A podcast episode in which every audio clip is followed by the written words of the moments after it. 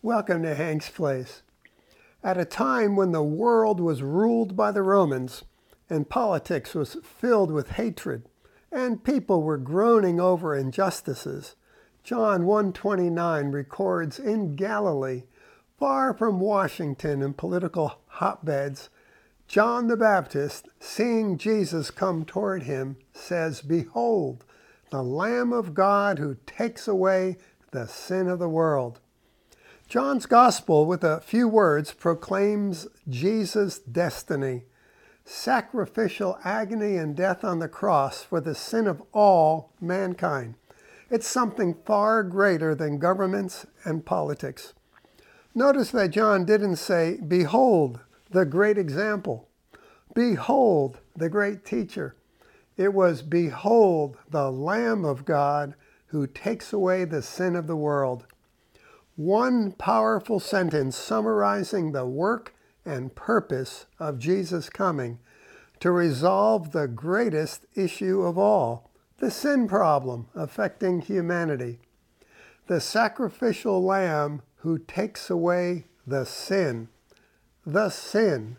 John doesn't say sins, but the sin of the world, as if that whole mass of human transgression and evilness through all ages was bound together and in, bound in one black, ugly bundle and then laid upon Jesus. It conveys the sense that the entire guilt of humanity was collected into one and placed upon Jesus. It's the sin of the world.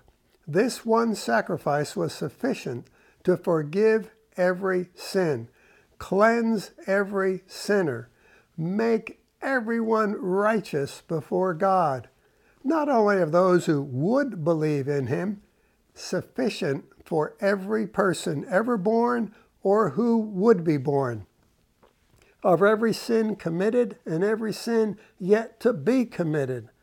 My friend, this is very good news. John 3 17 and 18 in the Message Bible says it well. God didn't go to all the trouble of sending his son merely to point an accusing finger, telling the world how bad it was, like we hear on news media today, huh?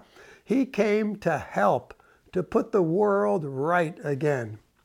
Anyone who trusts in him is acquitted. Anyone who refuses to trust him has long since been under the death sentence without knowing it.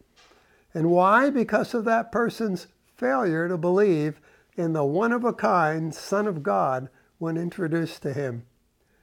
Dear friends, it's that failure to believe that will send a person to hell that cannot be forgiven. So, while it is still called today, be Jesus focused, be that witness, give that testimony, share the love of God. It's what the world needs to come alive.